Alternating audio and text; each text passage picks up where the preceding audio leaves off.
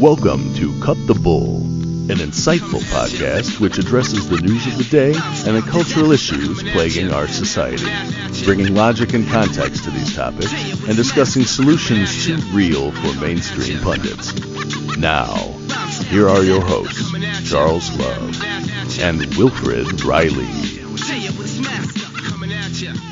Hello and welcome to Cut the Bull. I am Charles Love alongside my co-host, Wilfred Reilly.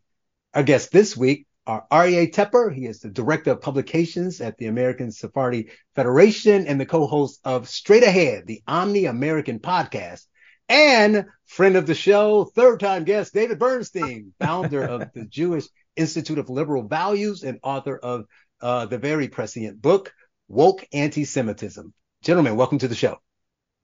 Great Thank to be you here. very much. Yeah, great to be here. Thank you for the invitation. Well, I, I mentioned to you, I let you know that you know this is such a large issue that we've already had an episode about it. We kind of took one take there. This is kind of a continuation to talk about more, you know, in-depth conversations about the region and things of that nature. But I think I need to start with your experiences over what's nearly the last three weeks. I know that um, everyone has a unique and difficult take on it. And Aryeh, you had firsthand experience. You talk about your son and things there with the terrorist attack. So let's start there. Let's talk a bit about, you know, what life has been like for the last few weeks. Right. Well, you have to make a, a clear distinction between October seventh and what followed, of course. Uh, I, li- I live in the southern town of Ofakim, which is uh, twenty-five minutes from the Gaza Strip, driving, uh, you know, fifty-five miles an hour. And uh, uh, my neighborhood was overrun with terrorists on October seventh, outside my window. Um, my son, my twenty-year-old son, uh, grabbed his weapon and fought the terrorists here in Ofakim and in Kibbutz Re'im, which is where the rave party was. Uh, and since then, we've all been digesting how much there is to digest. Uh, and uh, um, beginning to understand the enormity of, of the event, uh, seeing the reaction around the region and around the world. Um, everyone has been to a funeral. Everyone you know has, has been to a funeral. But you're, you're mourning and you are staying focused uh, uh, at the same time. Um, occasionally there are um, uh, air raid signals and you have to descend into to the uh, shelter in your home or in your building or in your neighborhood. Um, and that's life right now. And we're waiting for the the ground incursion to begin. And there too, you know, you have, uh, um, uh, you know, your friends and your family who have, so, you know, sons and daughters, uh, mostly sons, uh, waiting to go in. Right. And uh, David, what about you? What has it been like for you? Yeah, well, it's a little different. It wasn't in my neighborhood. Um, I had downloaded an app called Red Alert when I was in Israel just a few months earlier because there was some rocket fire at that time, and it would give you an alarm every time there was a rocket. So it would go off a few times a day or, you know, probably twenty, thirty times during that week. And we all had it. And I forgot it was on my phone. And then Friday night, my phone was going haywire. Mm. And um, I couldn't believe, like, what's going on here? And then I looked at the map, and you could see, I saw more rockets coming than I'd ever seen before. And I was trying desperately to find out what was happening, but there was no news. Finally, I had to disable the app to go to sleep. And then I woke up the next morning to this, you know, dystopian reality. And since then, of course, it's also been, for me, about what's happening on the American scene. Seeing before the blood had even dried on the pavement, seeing organizations that we had been following um, just justify Hamas' murderous campaign. Um, you know, people with the hand glider tote bags that uh, that praised these terrorists coming on hand gliders who murdered the people in um, that rave, at that music show. Um, and so um, we've been trying to make sense of it all, and it's been challenging because, you know, Bret, Bret Stephens, the New York Times columnist, used the term uh, on Sunday, October eighth Jews. Jews who have woken up to the reality mm. of October seventh and its implications. So I was an October eighth Jew years ago, uh, right? I wrote the book about woke anti-Semitism, how progressive ideology harms Jews. And now I'm trying to ask ourselves and myself, what do we do to raise consciousness among our fellow Jews and in the larger society? And how do we isolate some of those people with the hand glider tote bags? What do mm. we do about them too? Wow. I, I want to say something briefly, and because, uh, you know, these conversations just kind of flow based on what you said. And I thought about something you said because you were on the show talking about the book. And I remember asking you a question because David and I, for those who know, agree on a lot of things. And we get into these fierce fights on that one small percent we disagree on. Right. And so I challenged him on something in the book about right-wing and left-wing anti-Semitism. And I agree they both exist. You go far enough away, they're the same races. But I do say in a lot of ways, I kind of felt that I kind of compared it to the racism from the Black experience. And so there's racists on the left and right, obviously. But I find that the racists on the right are more likely to say, Blacks are inferior. I don't want to live around them. I'm going to sell my house and move away from you and don't marry my daughter, right? And the ones on the left tend to be more harmful because they kind of, like one of my black pro-black liberal friends even agreed. He said that they kind of, you know, place themselves in the center. So they'll say Blacks are inferior and they need our help. So we're going to come and come into your t- schools and we're going to teach you, right? We're going to run for office in your area and be your politicians so we can lead you out of what we think you're in. So in some ways, what they do is is worse. And, and I kind of felt the same thing. Now, obviously on the far, far right, but if you talk about just inside the farthest left and right, you still have people on the left, like what we're experiencing. And then on the right, they're kind of like, it's more verbal, right? I, I the same thing. Uh, yes, exactly. We were talking to um, Heather, uh, Will, about uh, this, this, this, these so anti-racists that I interviewed. And they're both have, they, they both have a Japanese parent. So they wrote this book about the fears in the Asian community. And so I asked them about the attacks. And what do you think when you see these Black people on video punching these Asian people? And they they got this weird, you know, conflated their anti-Semitism, I mean, their uh, anti-racism with their liberalism. And they said, well, how do we know it's really Black? The, the the data says it's white people who are doing it. And then I said, I said, but what about the video? How do we know people aren't selecting those videos? And so I said, well, do you think that maybe the difference is that you get a larger percentage of whites who are anti uh, who are anti-Asian, but they're saying go back to your country, and the other ones are punching you in the face. So it may be a larger number of those, but the more immediate threat is the guy who's more likely to punch you in the face, and it's probably not the white guy who's telling you to go back to your country. Yeah, yeah. So Jonathan Greenblatt of the A D L, who uh, is somewhat controversial figure, but you know doesn't mean he's not right about a few things. Mm-hmm. Compares anti-Semitism on the right to a hurricane, and anti-Semitism on the left to climate change. Now, I used to think that was an apt analogy until I saw the tsunami that came on the left in the past ten days. But, okay, let's just go with the analogy for a second. Um, you know, we talk about the ideological roots of anti-Semitism on the right, mm-hmm. but we don't talk about the ideological C O two emissions that produce the anti-Semitism on the left. And I'm about talking about it at this point. I don't know how you not talk about it right. at this point, because you can't fight something if you don't understand where it is coming from. Mm-hmm. And so, yeah, you think, you know, this thirty-one student groups at Harvard signing that statement came from nowhere. Right. Do you think that these horrible protests from, you know, the, the, from the river to the sea, Palestine will be free, came from nowhere? I mean, they had to come from somewhere. It wasn't mm-hmm. like that twenty years ago, or even ten years ago, or certainly thirty years ago. So it, something has changed. What is it that's changed? What is the ideological environment that produces what we saw at Harvard or Wisconsin or University of North Carolina, Chapel Hill? And, and I'm trying to get my fellow Jews to utter the words. They don't have to say the W word. If they don't want, that's fine. We can come up with something else, but you got to utter the words. And they're getting closer. Will, I want to hear your thoughts. But the last thing I'll say about Greenblatt's uh, um, kind of analogy, the other thing you could say is the hurricane is very powerful, but it hits one area, right? One side of Florida and not the other side. Whereas climate change, given their argument, is everywhere. It's global. So even in his analogy, the other one's worse. Right, right. Will? So Yeah, just, I mean, there are a couple things there. First of all, I think violence against Asians is actually a pretty good analogy, because often when you have successful, quote unquote, middleman minorities, you get a lot of bullshit from all sides of the spectrum. So I actually, like, after some of those conversations, I was curious enough to pull up my crime data and look. And I mean, violence against Asians, it was like twenty-eight percent black, twenty-seven percent white, like twenty-five percent Hispanic and Native. It was only like eighteen percent Asian. So, I mean, in fact, the, the Asian Americans were correct. Like, there are racist whites that target Asians. There are black thugs that target Asians, so on down the line. Mm-hmm. The situation with Jews seems a bit similar. But I, I guess one of my comments would be, objectively, a lot of stuff on the American and British far left seems a lot worse and a lot more pronounced than a lot of stuff on the American and British far right. I don't know about the entire world. But I mean, like, during the, you know, the summer of uh, Saint George Floyd, like, we saw...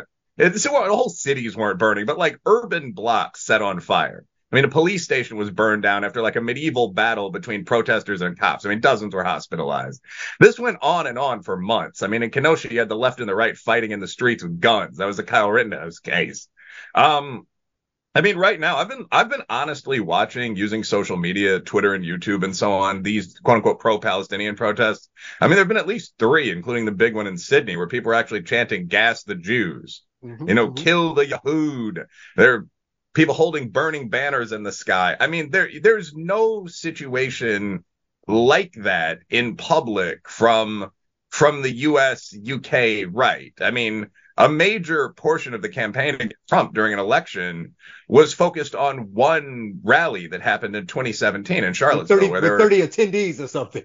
Yeah, I mean, to be fair, so one person was killed. But I mean, there, there were fifty people killed during the B L M riots. I mean, I'm sure there are going to be injuries or deaths during these pro-Palestine protests. So I, I guess the question for Dave and Aryeh would be almost, do you think people will pick up anything from this? I mean, mm. it's obvious that you can it, you can either say, well, they're both sides here, or you can say, well, the left is worse. But the people that are just sort of nodding along, and you're now seeing a lot of a lot of my upper middle class Jewish friends are now starting to critique the Israeli response. Mm. It seems like it's very hard to get people out of this pre-existing life way, which is, you know, the threat is these bad, rubish people out there, and we're the good people, and our allies from the gay community to the Arab business community, they're the good people too. Are people going to change that frame when you hear "gas the Jews" enough? You're on mute, Dave. Hey, you, I think you're on mute, Dave. This is one hell of a wake-up call. Wake up call. I'll tell you that much. So you had you had Rabbi Sharon Brous, who is a progressive firebrand rabbi, give a sermon. I'm just going to read two lines from it, okay? It went viral. She was on C N N this morning. To justify barbarity in the service of decolonization and the liberation of Palestine requires more than an ideological commitment to Palestinian freedom. It demands mental and emotional contortions that render a person fundamentally unable to see the humanity in a Jew. It requires a deep-seated association with Jews and power, the Jew as oppressor, the Jew as victimizer. Now, is she willing to go one step further, like I would be, and say it's not just that they're seeing the Jew as as as the oppressor, the Jew as victimizer, but they bought into an ideology that links identity to privilege, and so therefore it becomes inevitable that they'll see the Jew as the victimizer, the Jew as oppressor. So I'm trying to get them to take that conceptual leap. I'm not sure that they will or that they have, um, but I'm we're making the argument that they need to now. And um and and if people like Sharon Brous are saying what she said, then what about all the moderate Jews that thought about it, maybe would read my book or read an article and say to their friend, you know, maybe he has a point, um, who might now be persuaded to come out. I mean, I've gotten a lot of messages. Um, one of my favorite ones was from a former colleague who uh, I hadn't seen in a long time because I think she was not so happy with the direction I've taken. Mm-hmm. And she heads up a major Jewish human service organization. And she said to me, it was my birthday a couple of days ago, and she said to me, my birthday gift to you is to say you were right. I'm seeing woke anti-Semitism everywhere, and it's exhausting. So anyway, I do think that there's a potential breakthrough, but there's a lot of work that needs to be done. Well, Aryeh, to you, this might be a perfect uh, kind of setup to what you wanted to talk about. So, I mean, you can answer his question about will it make a change, but it also goes into, you have a, a really interesting idea about an opportunity that Israel has to kind of shift the the balance on the the uh, war being waged by Islamists. Right. So thank you, Charles.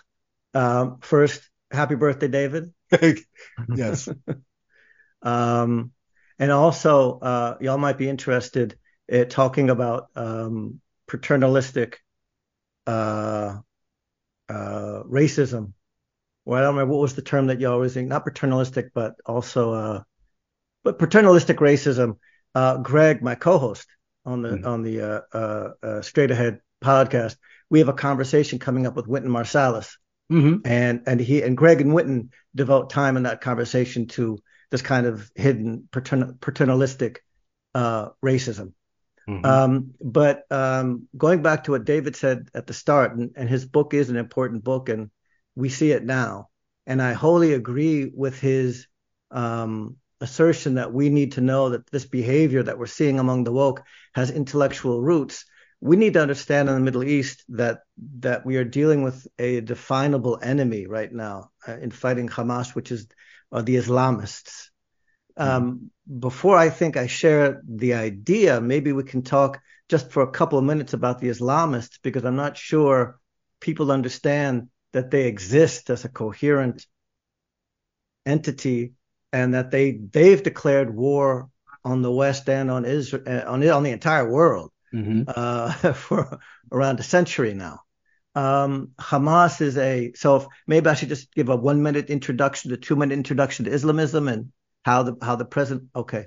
Yep. Hamas is a, a, a, an Islamist organization, which Islamism is a view that grew out, uh, uh, uh, out of the Muslim Brotherhood in the first half of the twentieth century. The Muslim Brotherhood Uh, um, is an Islam, an organization, uh, educational Islamic organization in Egypt. I'm not going to get too deeply into the weeds. I'm sure if someone wants to be pedantic, there are other sources in India, Maududi, but writ large, the Muslim Brotherhood gave birth to thinkers and then a plethora of schools that they have an interpretation of Islam um, that is uh, fundamentally uh, murderous. Mm-hmm. Now, but what I, before we just criticize them as being murderous, and I think all good people who watched what happened on October seventh understands that Hamas needs to be eliminated. Um, but we need to understand from the inside, what is the thought process that leads people to behave in this way? Same thing as Dave said with the woke. Mm-hmm. And, and Islamism is an interpretation of Islam that understands that there's an obligation to demonstrate God's sovereignty on earth, not just in the heavens, but on earth. And um, we are living in a generation in which the ignorance regarding God is unprecedented. And life only has value if it is ruled by God. And if it's not ruled by God, then you're just leaving yourself to the whim of human devices and oppression. Um, and uh, the obligation to institute God's rule on earth leads to the feeling that it is preferable to die than to live in this uh, unrectified situation. If you have a choice between living in barbarism, according to their lights, which is any non-Islamic society, uh, it's preferable to die. And so from there you get, you know, the famous, what I think, uh, you know, a few days after the October seventh attacks, there was a, a prominent Hamas, Hamas member on Russian television saying, "We love death and more, you know, more than the Israelis life, love life. We know they love life. In fact, the entire Palestinian society, society is ready for death," he said, in the name of the Palestinians. Um, and the West, whether it likes it or knows it or not, is at war with the Islamists. It's been at war for a long time, and they feel that the future belongs to them. Um, and so this battle right now with Hamas really is only a battle in one larger war, which is the war with the Islamists. And it's a battle which must be won, and it must be won in a def- definitive manner. Now, I think that aside from the uh, military and diplomatic aspects of defeating Hamas, and if you like, we can discuss those. Mm-hmm. But there's also the war of ideas. Mm-hmm. And we haven't related to the Islamists on the level of the war of ideas, and I'll share this in a bit, but we have an, a rare opportunity, I think, right now to uh, actually uh, say something important, as strange as it might s- sound, on the level of, of the war of ideas, and actually uh, uh, win an important battle there. Yeah, I think that we can tie that in along with, you know, when we get to the part about, so what do we do and what happens at the end? But, you know, in the middle, I, I, again, kind of want people to understand the right illiberalism and the illogic of the way things are being framed. Um, and speaking of what you said about the Muslim Brotherhood in Egypt, uh, Arafat came out of that school of thought, right? And physically from Egypt, right? But Arafat was from Egypt. I don't know his relationship to the Muslim Brotherhood per se. Mm-hmm. Um, I do know that he had extensive relations and worked together quite deeply with uh, any number of Islamists throughout his career. Right. And the Palestinian National Movement, from its origin, the, the father of the Palestinian National Movement is Haj Amin al-Husseini uh, from the nineteen. He was openly, uh, and he was he was allied with the Muslim Brotherhood, openly meeting with Adolf Hitler and allying with him in the nineteen thirties and forties. Right. So, David, what I want to do really briefly for about ten minutes here is just kind of set this up. Uh, Aryeh, you're there, David goes often, and I think it's important for people to understand because it's the marches we're seeing, you know, um, it's, it's the the pro-Palestinian apartheid occupation. You got what you deserve because you're white, you know, um, you know, oppressor, and you, we need to decolonize. So we kind of need to address that a bit, right? And so I want to kind of discuss discuss.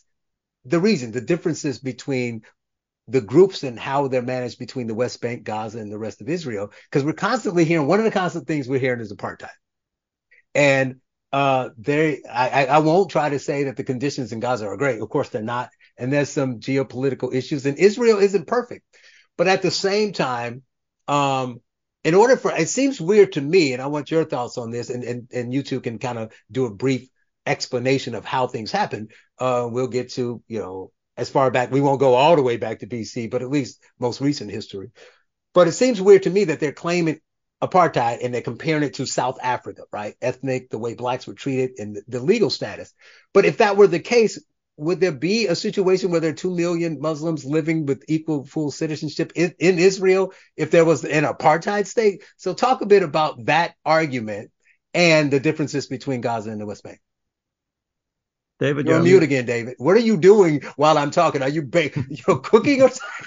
No, I, I got a dog who's tapping on the door right. and trying to get in on okay. this conversation, and I'm trying to keep him out. Um, okay, so let me give it a shot, and maybe Aryeh will uh, fill in some of the blanks. Yep. Um, so there, look, there's basically at least there's there's four or five categories of Palestinians in some ways, but uh, but let's talk about three. Number one, there are Israeli Arabs. These are Palestinian Arabs who live in Israel and have full democratic rights. Doesn't mean that they've never faced any discrimination in their history. It right. just means that uh, illegally they have all the rights that a Jewish Israeli has. Right. Um, then there are Palestinians who live in the West Bank, who could live in different parts of the West Bank, um, and uh, they're under occupation, um, mm-hmm. a military occupation. Yep. And then you have Palestinians who live in the Gaza Strip. And uh, they have they were the Israelis left in two thousand five from Gaza. Now, we could talk a lot about what happened in Gaza. This idea that it's an open air prison is just absurd and absolutely absurd. But we could talk about that. But what what people try to do is say that because there are Palestinians that are still living in occupation, that means that Israel is an apartheid state. Right. Now, apartheid was a system in South Africa that treated Black people fundamentally different than white people, gave them a whole series of different rights. It wasn't in occupation. Um, now, okay, so Israel shouldn't be occupying, right? Well, okay, Israel tried to end that occupation on numerous occasions, offered, um, you know, a two-state solution, right. first in at Camp David, then again in um, Aqaba, and then again in two thousand eight to no avail. Um, and there's good reason to believe, especially since what we just saw in Gaza, that it wouldn't go well. I mean, I hate to say it, I want there to be a two-state solution because I don't want my the country I love so much, Israel, to be occupying another people. But as uh, my friend David Makovsky said from the Washington Institute, the Israelis saw the read the book in Gaza. They don't want to see the movie in the West Bank. Right. And and so I think it's very hard to argue right now that that Israel should leave that territory and potentially abandon it to Hamas, right, because that's easily what could happen. So I don't buy this apartheid thing. Does that mean that Israel should do everything it can to get out of the lives of Palestinians without risking its own security? Yes. Does that mean that um, that Israel has easy options to do that and to fundamentally change the situation? I don't think it does. Uh, I can jump in for one minute there as a political scientist. Didn't Israel try to give the West Bank and the Gaza Strip to some of the stable Arab powers of several Jordan, times? Wasn't it? Yeah, the, yeah, the West the Bank, there was a proposed deal with Jordan. Yeah, and I, I think yeah. this went on until the, the mid nineties, actually, where the Arabs, and this is, I mean, obviously, you guys know much more about the situation in Israel than I do. My focus would be modern American and Chinese politics or something like that. But I mean, just my understanding is there have been multiple deals of this kind. I mean, and the Arab powers don't seem to want anything to do with the Palestinians. I mean, so this this came up the, during this conflict where Egypt was asked to open the border with the Gaza Strip, right, and let refugees through. And they said, hell no, sort of. We don't want the radicalized population of Palestine and Israel. The king I mean, so of Jordan was, said it's a red line. I'm, I think yeah, I can speak for Egypt. Line, and yeah, say, not one of those yahoos can come into either one of these countries.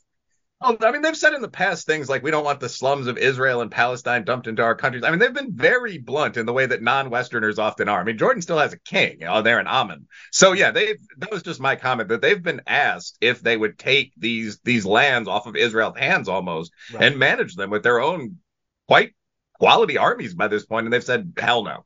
Uh, all right. To that point, if we go back to the Six Days War, the sixty-seven. Weren't the Arab, we can talk, I mean, we can get, I mean, we can talk for days about the conflict, how it started, but in very practical general terms, at the time of that war, weren't the areas already, I won't say occupied, well, but controlled by yeah, I mean, they were, Egypt, Jordan, Syria, right? So it's not like mm-hmm. before the war and Israel won that war. So before that war, uh, these areas were all one hundred percent, you know, separate nation of Palestine, and then right. Israel came and do it. I mean, it was partially Egypt, controlled by different areas. So that's what a lot of the Free Palestine people are missing, correct? I don't know. They're, I don't know if they're missing it or if they're just. Um... no, to be fair, I think they're pretty stupid. So a lot of them. These Look, a lot of yeah. Let's just think about yeah, the college kids are missing everything. So where, where where do you want to start? Um, just I mean, the, the whole thing is built on uh, fundamentally a lie. Right. Hamas, that, and then everything follows that. If you want to, you know, you just try to destroy Israel in different ways. It doesn't work. You try to find different ways to delegitimize the state. And that's what's been going on. That's what continues to go on. Right. Hamas itself acknowledges, they say in the seventh article of the Hamas charter, that they trace their origins to nineteen thirty-nine.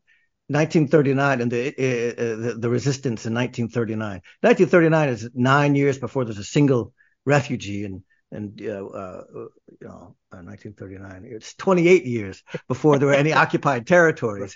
So when um, when people talk about seventy-five years of occupation, they're talking about the existence of the of the state of Israel. There are various forms of dishonesty and mm-hmm. and stories and narratives that are told, which have the so you you understand them when you st- understand the end, and the end is to delegitimize, delegitimize Israel. And you have a lot of useful idiots to that end. I think this that goes back to again thirst to understand. I'm and David, I'm sure, can tell us a lot about this.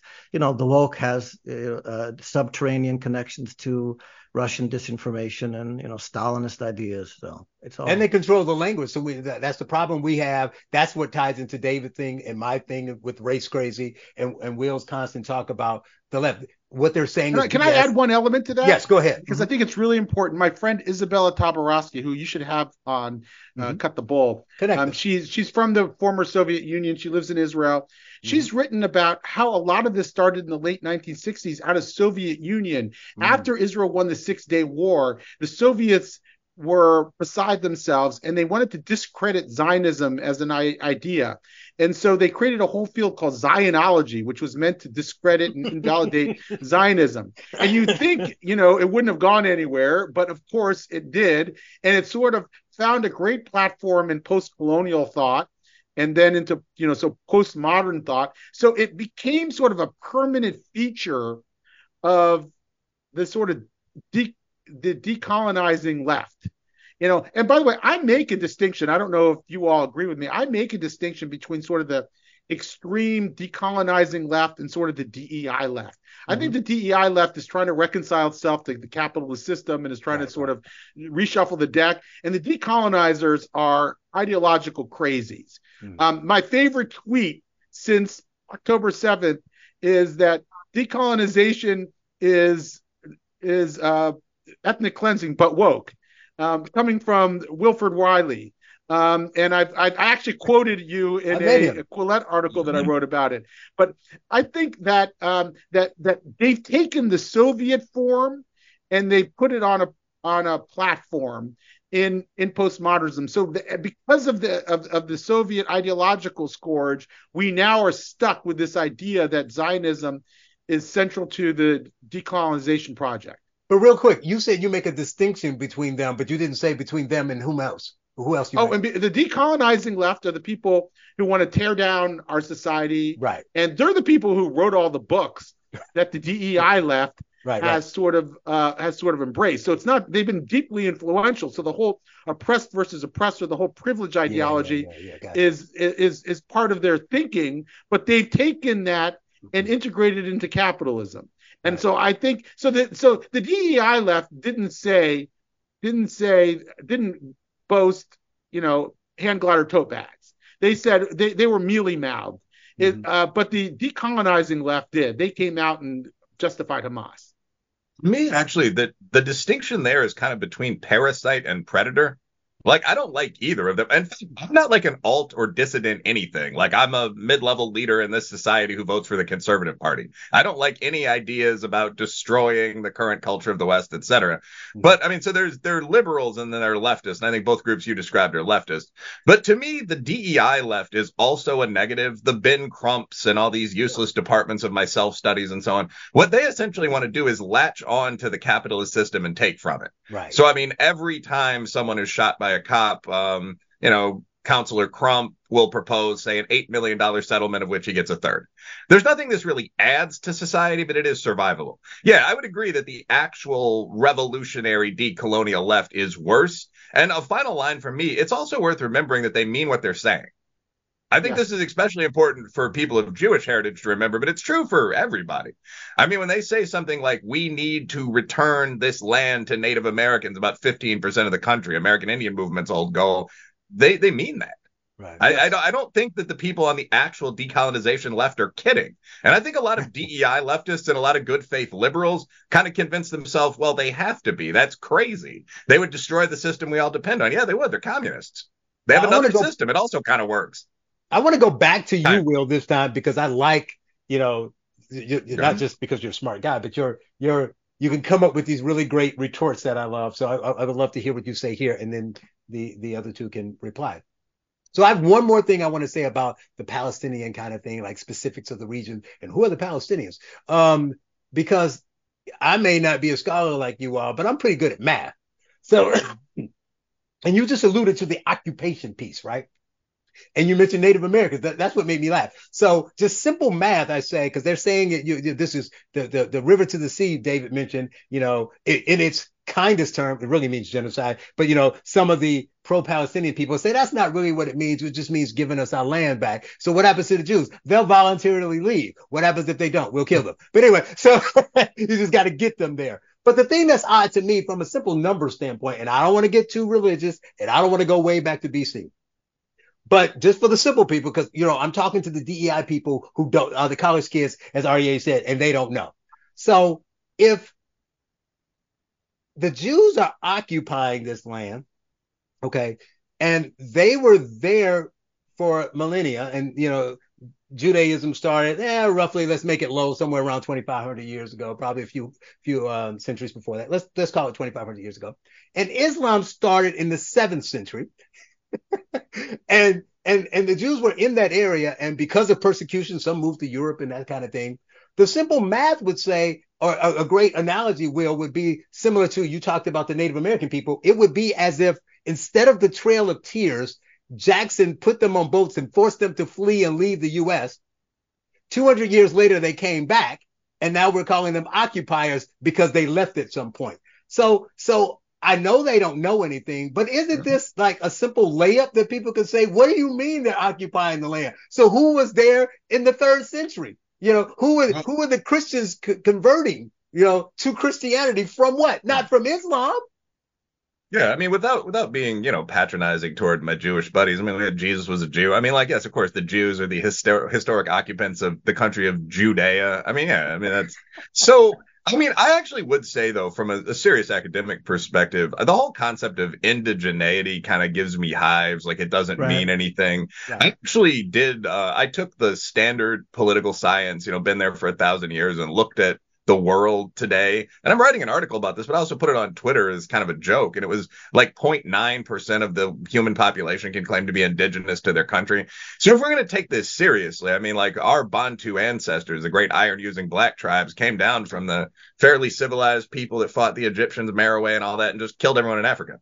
Like there used to be a whole bunch of Khoisan, Pygmy, et cetera, people living in Africa, the coastal, co- coastal Caucasians, quote unquote. None of them are there anymore. So black people are not indigenous to Africa. Normans aren't indigenous to England. You could really go on and on with this. Rome, people of Italian descent aren't indigenous to Romania. So the whole idea is kind of meaningless. Right. And I mean, from almost an amoral, bit pragmatic business perspective, like when you have two groups of fairly well-armed people that each occupy about half of a country, you have to figure out what you're going to do. I mean, the, the actual solution of we'll kill one of them, I mean, that's not what you want to do. And the solution of one of them is going to leave is not going to happen. So a lot of this stuff seems to be using a fantastic idea, a made up idea itself. Some people have more right to land by virtue of birth than others to justify abuses of primarily Jews. I mean, it's entirely a rhetorical exercise. And again, I don't just want to target the left. We've had shows going against the hard right. But this is pretty common. I mean, it's the attempt to put this complex real world conflict into one of these preset frames, which is, you guys might correct this a bit, but like settler colonialism or like whites versus brown people or something like that. I mean, both these groups are Semitic, West Asian, Caucasians. It doesn't make any sense. And I, I think someone's already said this, but there was never a country of Palestine. I mean, Palestine was the British protectorate of Transjordan, alternatively known as way the hell out there in the desert. They didn't treat it particularly well. Before that, it was the Ottoman protectorate of Same. Right. You know, and this this goes back, back, back through history to, I mean, you're probably talking about the Masada era when, you know, Titus and Vespasian briefly yeah. pacified all of the region's warlike inhabitants, let's say. Right. Um, so... It, There's not really an argument there, but if you're willing to accept this structure, you can put anything in this structure. Who's more brown? But, but Aryeh, the reason I make that point, though, is because that argument, as weak as it is, clearly, is being used to justify, right? So, so that's what's so shocking to me that people can say, well, that was bad, but, you know, look at what you've done to these indigenous people. How are they indigenous? Indigenous people. when, when, when do we know? I'm sorry, go ahead. No, he was just. Laughing. No, I was. I was. No, I was. I was laughing a bit, but I mean, like the the idea in a lot of these contexts does not make sense. I mean, you'd have to a large, a very large number of the Arabs in the region, and I would assume almost all of the Europeans and other external players came there at some point during the British or Ottoman era of empire. So I don't. I don't know who you'd be calling indigenous on. That, that's what I kind of chuckled at. But I, I do want to hear Aryeh's point. Yeah. No, I. I have a. Do we know when indigenous studies emerged as a discipline? When did people start talking in these terms? Three weeks after feminist stuff. I, I think it was in the late nineteen sixties with the rest of sort of the postmodern ethnic studies right. departments. It, was, it all started around then, and it proliferated in that ten-year period, really. Yeah, the, yeah, the, I mean, the academy, it, that that's exactly right. The academy at that point took on a bunch of, we'd say qualitative, I mean, they're not supported by any numerical data, basically Russian and French ideas. Postmodernism was very French at its root. And that's when you saw, you know, post-colonial studies, indigenous studies, peace studies, black studies, women's studies. And there was kind of a two-part goal. Like one is the left gaining power in these massive intellectual institutions. And another goal was kind of getting in students who weren't otherwise qualified. Uh, minority kids, feminists, dumb white legacies, so on. So those two things combined, like the promise was we can increase your student population by like twenty percent if you let us do this stupid shit. That's how this all got through the door, in my opinion. And there are actually books about this, like The Fall of the Faculty. Are you saying uh-huh. that uh, feminine studies and African-American studies is easier than engineering and uh, molecular biology? Indeed I am, Chuck. Um, yeah, I mean, like, no, I mean, like, banter aside, I, I think that there's actually kind of a, there's a pity here, because these departments became kind of Marxist warehouses for people that aren't doing all that well. Like in North Carolina, there was a big scandal because every basketball player was majoring in African studies, mm-hmm. like including the white guys. They would all just be in there with the hoodies on, you know, learning about Benin. And there actually there's a lot of fascinating stuff you could teach about Africa or the Middle East or about colonialism. Right. There's actually a major argument for colonialism from people like Bruce Gilley. But that, that's not what's being taught. It's just Marxist nonsense, basically. Right. Right. In my experience. One interesting aspect of this as well is that those who are, those who adopt these mental frameworks that in, inhibit from seeing the complexity, they're also unable to see Islamism for what it is. They're completely blind. They haven't experienced, uh, uh, they haven't come across any type of religious believer in their immediate context like this. They haven't. They don't know that these types of people exist, and they don't have the mental capacity to see them as well. Which I think play plays into part of the response that we're that we're seeing right now. And speaking well, of response, David, what are you going to do? What is Israel going to do? I mean, there's a lack of knowledge. We talked about the people are stupid. Uh, the media is not necessarily on their side. Public opinion is bad.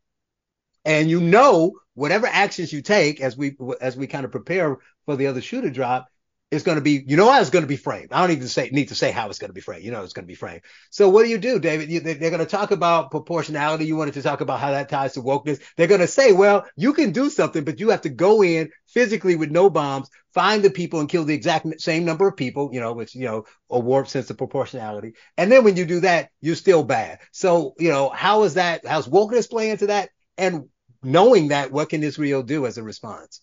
Yeah. So, look, I, I want to just set the record straight a little bit about this. The overwhelming majority of Americans, even, by the way, Democrats, continue to support Israel. The, the polling about it has been very positive. Yeah. Um, there is some disturbing polling that young young people are uh, are much more likely to sort of identify with Hamas and its arguments. Mm-hmm. Even that poll that has been going around needs to be sort of interrogated a little bit. Um, there's a there's a Harvard something poll that's going around that showed that something like fifty-one percent of Americans thought that the Hamas uh, could be justified. Um, but when you actually look at the polling data more broadly, you realize that, that they probably interpreted the, tension, the the question a little bit differently than other generations did. Mm-hmm. Um, So that said, you know, there is a moment Israel's given some leeway. You know, you just had, you know, the the head of state of France in Israel. So you had Biden in Israel. You you had the uh, U K in Israel. So I do think that there's a moment that Israel has some latitude mm-hmm. here. Obviously, it gets corroded every day by what you're seeing in Gaza.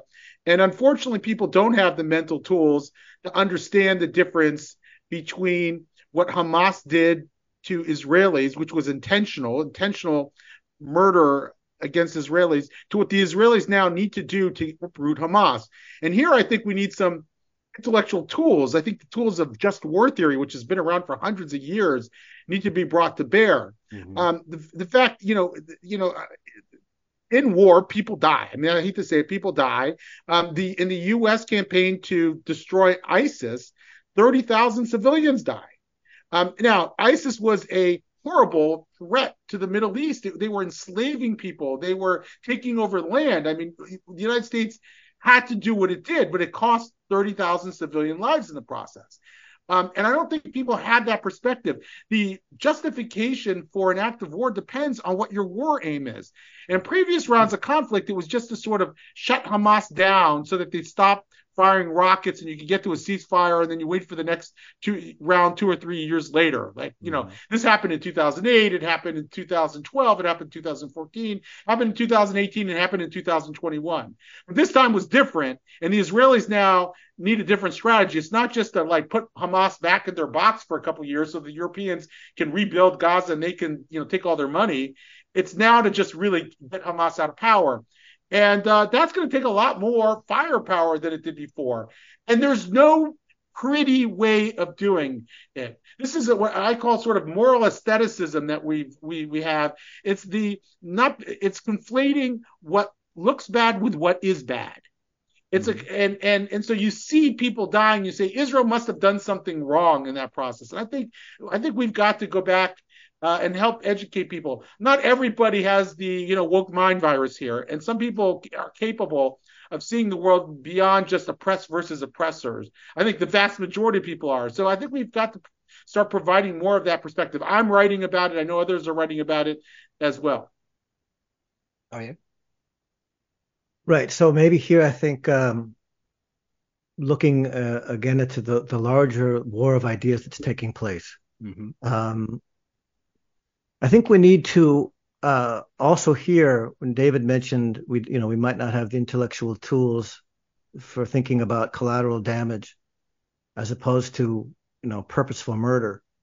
Um, we we don't we we need to um, also. Uh, be able to uh, move to the frontiers of our political thinking, extend our moral imagination so that we can recognize this war of ideas that's taking place and actually uh, engage in it. Um, and I know that sounds fantastic at first hearing, but um, I, I think that there's a rare opportunity here to do so. And uh, so if you just bear with me for a minute, we're going to we're going to have to dive into a minute for the to the, the thought.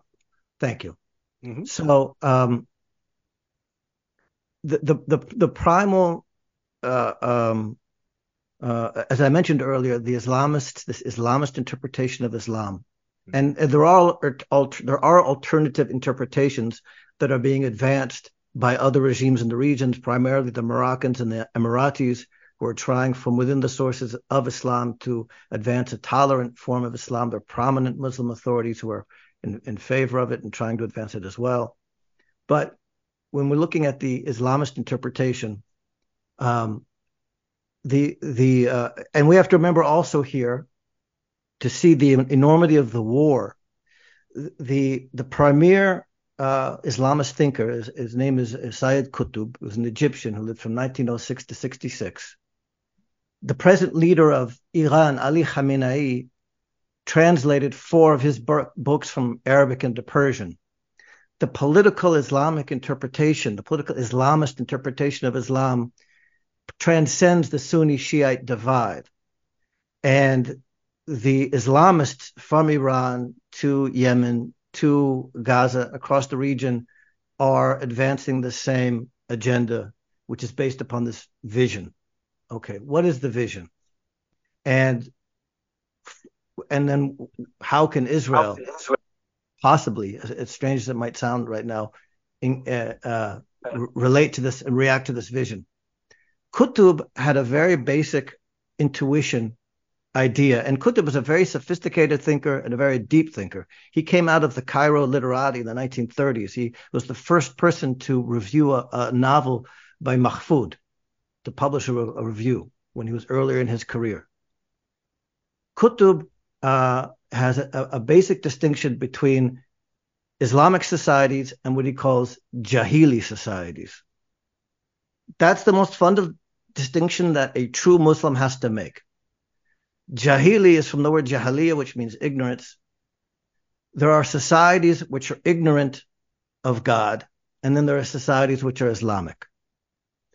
Jahili societies Uh, can be atheistic and materialistic, but there can also be societies in which there is a an announced belief in monotheism. You can have a Jahili society in which the leaders are Arab Muslims, they speak Arabic, they quote from the Quran, people are encouraged to pray five times a day, to go on pilgrimage, to give uh, uh, um, charity, et cetera, et cetera. In the eyes of the Islamists, it's still a Jahili society. It's still an idolatrous society. How so? Because the, the fundamental drive of the Islamists is they want the complete, pure application of the Sharia, the, the, the Islamic law as it comes out of the Quran, into life. If you have a society, in order to have a truly Islamic society, you need to have law, politics, diplomacy, educations, manners, and mores, all determined by Islam. If you deviate anywhere, you are Jahili. From this perspective, you can understand why it's permissible for the Islamists to murder hundreds of thousands and millions of Muslims, because they're not true Muslims. Qutb says that the darkness that has covered the earth today is more dark than the darkness that Muhammad faced in his original. He flips the script entirely. What you call civilized is barbaric because there's no knowledge of God. And what uh, we call barbaric is civilization. Barbar- what you call barbaric is civilization because there is knowledge of God. He even had a book called Uh, the Civilized Society of Islam. He took out the word civilized from the title, called the Society of Islam, because he said, I don't want to borrow Western notions of civilization. In this context, he quotes from the Quran uh, um, and uh, the verse in Surah forty-three, which says that he is sovereign in heaven and he is sovereign on earth. The only Islamic society is the society in which God's sovereignty is manifest on earth. Okay. So this is the fundamental intuition, and this appeals to Muslims around the world, the simplicity and the depth of it. By the way, this is important for understanding how second-generation Europeans are so drawn to Islamism. Their parents don't know anything about the countries they're immigrating to. All generations of the family come from a radically different culture. There's this huge gap between the parents and the children. The Islamists fill the gap. They give the education. They give the ideology. Israel must win this war. To understand what's at stake for Israel, if Hamas rem- remains in power in the West, in, the, in Gaza, you have a very real possibility that residents of Gaza communities are not going to go back to their homes. Would you go back to live on the border of Gaza with three children? If that happens, that will mean that Gaza, that the Hamas has succeeded in its announced intention of uprooting Jews from their land. The amount of headwind, the amount of inspiration that this will give to Islamist groups around the region is difficult to overstate. Yeah, I think people don't wait, wait, understand can I, can that. I, can I, wait, wait, oh, wait yeah, David, just one, one more step, please. And thank you for your patience. I know this is taking a little long. Final step. So Israel must wipe out Hamas, its military capacities, and gun-bearing Hamas members. It can't you know, Maybe not one hundred percent, but Israel must wipe out Hamas. When that happens, God willing, and Israel stands on the graves of Hamas, we can then say, and this is engaging, that those who will be able to hear this are the Islamists and their potential followers. We must, we can say, there is a judge and there is justice, not only in heaven, but on earth. And all good people around the world will see that and will rejoice. And you know what? After that, you know, you would love to see the Israeli representative at the United Nations to show what distinguishes Israel from the Islamists after he says that there is a, a judge not only in heaven, but on earth. And we see that because they're all dead.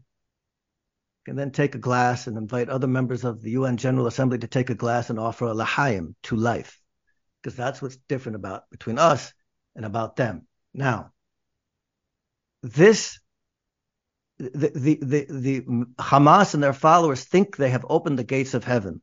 They need to find out in the end that they have opened the gates of hell. We need to speak their language. In the West, this language will be heard rhetorically. Fine. But it will resonate. It will it will serve to weaken the self-confidence and the self-assurance of the Islamists, aside from dealing a serious material defeat. And we have to remember that this is a war. Even after this, this war is one battle in a larger war against the Islamists. David, you were going to say something? Yeah, I mean, I, I fully agree with it. I think it's hard to get our heads around it. You know, um, if you talk to somebody from Hamas or somebody with an Islamist worldview, and they they look at what has happened in Israel. Israel left Lebanon in, I think it was two thousand six. Israel withdrew from Gaza in two thousand five. Um, Israel uh, agreed to the Oslo Accords and changed status of Palestinians. They see this as evidence that they're winning, mm-hmm. not as as peace offerings, not as the chance to change the region, but as evidence that Israel's winning. So when Israel leaves Gaza, this is not an opportunity to build Singapore in between Israel and Egypt. This is an opportunity to turn up the pressure and to put forward the war. And that's very hard for people to understand. If Israel didn't fight back and completely uproot Hamas, it would be putting its own long-term survival at stake, because it would, as Aryeh said, it would it would create the impression that Israel can be bullied out of its home, and it would uh, it would be viewed as a tremendous Hamas victory. So all these people calling for the ceasefire. I mean, my God, uh, ceasefire. You know, don't know what they're talking about, and um, and so I, I think that's why, you know, no matter what pressure, headwinds come our way, what come Israel's way, we've got to we've got to give Israel all the cover it needs to fight this war, because it's not just the a war that Israel faces. Israel's on the front lines of this, but it's a war that the West is facing as well.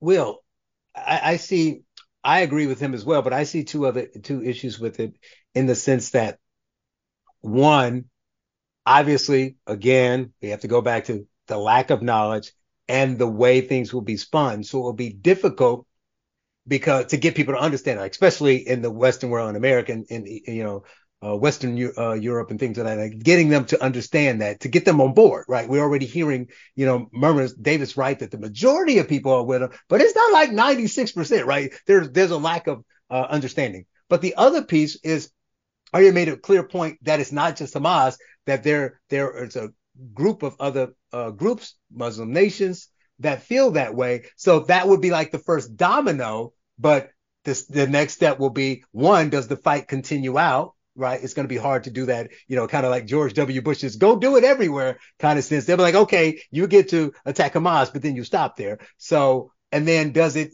as David says, energize those other countries to say, okay, this has happened, so that means we need to fight harder. So uh, what are your thoughts on on that, what the reaction would be like, even if, if that happened? I pretty much agree with Dave. Like, obviously, there are risks anytime you fight a war. I mean, it's like the old joke about knife fighting. Like, you know, the upside is that you get badly hurt and the other guy dies. I mean, so it's generally something you you want to avoid. But, I mean... Uh, a weakness for the West is our lack of understanding of other cultures and our very short memory. I mean, I remember once, and the memories are far longer in the Middle East and Eastern Europe than they are here, but when I was in Latin America, I was invited to some kind of event, and there was a logo on the flyer, and the logo was two guys in Western armor mounted on a horse versus a guy dressed in a jaguar outfit. And there was some kind of conflict between, like, white and mestizo individuals going on. It was done mostly in a friendly wise. But I mean, like, that's a symbol of, like, the Templar Knights versus a symbol of, like, the Aztec Jaguar warriors. These were groups that fought each other hundreds of years ago. And that's the sort of thing, or that influenced the conquistadors who fought there hundreds of years ago. That's the sort of thing you see everywhere else in the world that we often don't have any idea about. Just a random example there. But so, I mean, I, obviously, if the Israelis were to be told by kind of a big brother figure to stop fighting, and they were to stop fighting, and they were not to effectively punish Hamas, yeah, that would be seen as weakness, uh, to some extent correctly. The idea would be, well, we launched this attack against, you know, the enemy. We lost four thousand young men, but that's kind of what young men are there for. And now we know we can do this again, and there's not going to be an existential price. Right. So, yeah, I think that would be a, a, a dumb thing to do, which hopefully the Israelis can avoid. Um, you're obviously right that the pressure... So this is something that I've seen, and this to me is the most offensive and the most bizarre aspect of this whole thing. I mean, I'm pretty unabashedly pro-Israel given the sides here, but a lot of people, like uh, our Congresswoman, uh, Alexandria Ocasio-Cortez comes to mind. A lot of people barely responded to the initial attack. They did sort of a dismissive statement. Yes, yes, of course, it's wrong to kill small children. And then they waited about three days, which is like half of the American possible memory. And then they started criticizing every aspect of the Israeli response, like posting pictures of toppled buildings in Gaza City and this kind of thing. Mm-hmm. And I mean, I think you have to understand strategically that's going to go on for the length of the war. Right. And that that has been a major reason that the U S A has lost wars in the past. I mean, I, I would say that's one of the two or three main reasons we pulled out of the Vietnam conflict. So the question is, Israel is, in addition to defending itself by hopefully clearing Hamas out of Gaza, is going to have to play kind of almost a P R campaign, right, where they're going to have to respond blow by blow. And I think the Israelis are on point enough to do this pretty well, but they're going to have to respond blow by blow to each successive media criticism from, for example, the New York Times is going to be brutal to Israel. Yeah. Um, yeah, I, I don't They're know. They're getting why. better at it, Will. They're getting better at it. You know, you can see it with the hospital Some of us been calling it a blood libel. Maybe that's overstatement. I don't know. But the uh, the New York Times portrayal of Israel striking Gaza hospital, killing five hundred um, Palestinians say, or something like that. You know, all three aspe- all three claims were were false. Israel didn't do it. It wasn't the the, the hospital wasn't destroyed, and um, five hundred people weren't killed. Uh, the funny, the the, the uh, funny, the astounding thing was that the initial picture showed a building that was blowing up that wasn't actually the hospital. So that just yeah. tells you this. Well, well, but you say they're getting no, that, that's all going to have to be countered in real time, though. And I think Israel did a very right. good job with this. It like, did. They kept it, it went as fast of... as it could, because it can't yeah. be like Hamas. Hamas is going to tell a lie no matter what. Israel may occasionally lie about things. I mean, I, I don't want to pretend like Israelis have been completely above board in every wartime situation, but they're not. They like I knew immediately that it was that it was uh, that that the Israelis were telling truth, because you knew that something like that was going to be found out, like that the that the C I A was going to have an assessment, that the European Union would have an assessment. There's just too much footage. It wasn't like happening in the back alley of or underground in Hamas. It was all in the open. So that we we're going to find out what happened. So as soon as I understood that, I knew that the Israelis must be telling the truth, because they're going to be seeing Biden the next day and they can't lie to him, and it's going to come out. But, and I think that that, that the, the media just doesn't understand the reality that the Israelis are much more likely to be credible about this. And Israel, I think, gets now what you're saying. They're just, yeah. they're just lying. Right. Yeah, but I mean, my, my one point there, and I think we all we all have a comment here, so not, not at all like busted, but my one point is just they're doing this well. They're going to have to keep doing this the entire yeah. conflict. And this is something for conservatives, military men, so on in the U S A as well to, to keep in mind. They're fighting two wars. There's the propaganda war, and then there's the actual conflict. I think, is, in one sense, I think Israel has no choice but to fight the actual conflict. There are going to be a lot of sort of ankle biters that make that more difficult.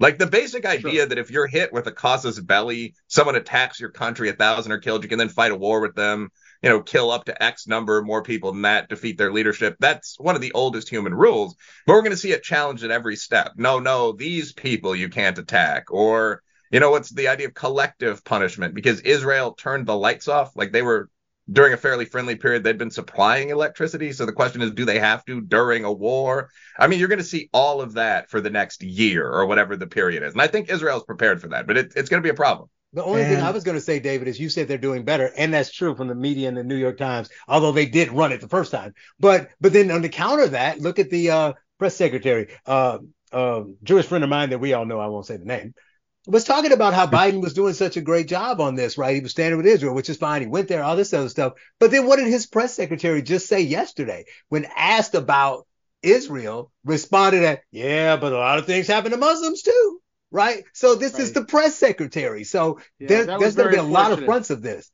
Yeah. Uh-huh. Yeah, obviously. And I think there are forces in the administration, I have no doubt, that don't like what Biden's doing. Apparently there was some mini State Department revolt or whatever. Fine. And they're waiting for the opportunity to openly say it. They, they are. There are. They're going to try to chip away at his support.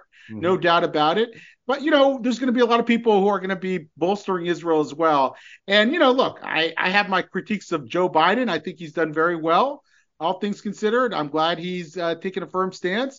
Mm-hmm. Um, is it perfect? Like, would I like him to say a lot more about Iran? Yes, I would. Do I think he's misplayed Iran? Absolutely, one hundred percent. Do I think that played a role here? Perhaps.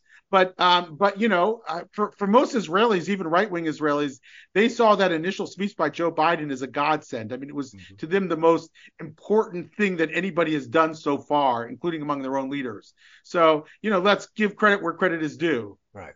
Well, let's let Aryeh have the uh, final word here. Anything you want to add um, to close? Yeah, you're, this up? Yeah, yeah, you're not gonna li- you're not gonna like this, but oh. uh, I, I think we have to uh, I think we have to be clear-minded about just how bad things might get, and we're going to really have to toughen our nerves, because if with each broadcast image you're going to have masses mobilized across the Middle East and throughout the Western world.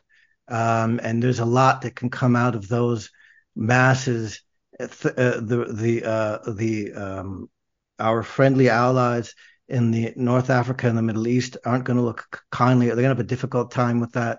Um, in addition, uh, we might have um, a war on any number of fronts. When Israel invades Gaza, uh, the the uh, Hezbollah from uh, might react, and we might have a multi-front war. Um, and in addition, in Israel, we have to be aware that we might be facing a five-front conflict at the end of the day. Might, which would be Gaza, Hezbollah on the Lebanese border, Iranian-backed forces on the Syrian border, uh, unrest in the West Bank, and among the minority of Muslim extremists, most Arab Israelis uh, have gone through a process of, of Israelification. Uh, there have been no signs of any violence whatsoever uh, or, act, uh, or, or uh, acts Uh, uh, violent acts since this conf- conflict began. But we do know that there's a hardcore of Islamists within Israel as well. We had conflict in Israeli cities not too long ago. So we have to really steel our nerves and be able to take a look at the midterm and the long term, because the price of not winning and not striking a serious blow to the Islamists right now, it, that will make things worse. Well, I guess we have to leave it on that somber note. They are Aryeh Tepper, Director of Publications at the American Sephardi Federation and the co-host of Straight Ahead, the Omni-American Podcast with our buddy Greg Thomas, and David Bernstein, founder of the Jewish Institute of Liberal Values and author of Woke Anti-Semitism. Gentlemen, thank you for joining us. Thank you, guys. The U S of A, land of the free and a home of the brave. God, get all of the praise. I got a country to save, cause I'm Patriot J and I'm saving a day.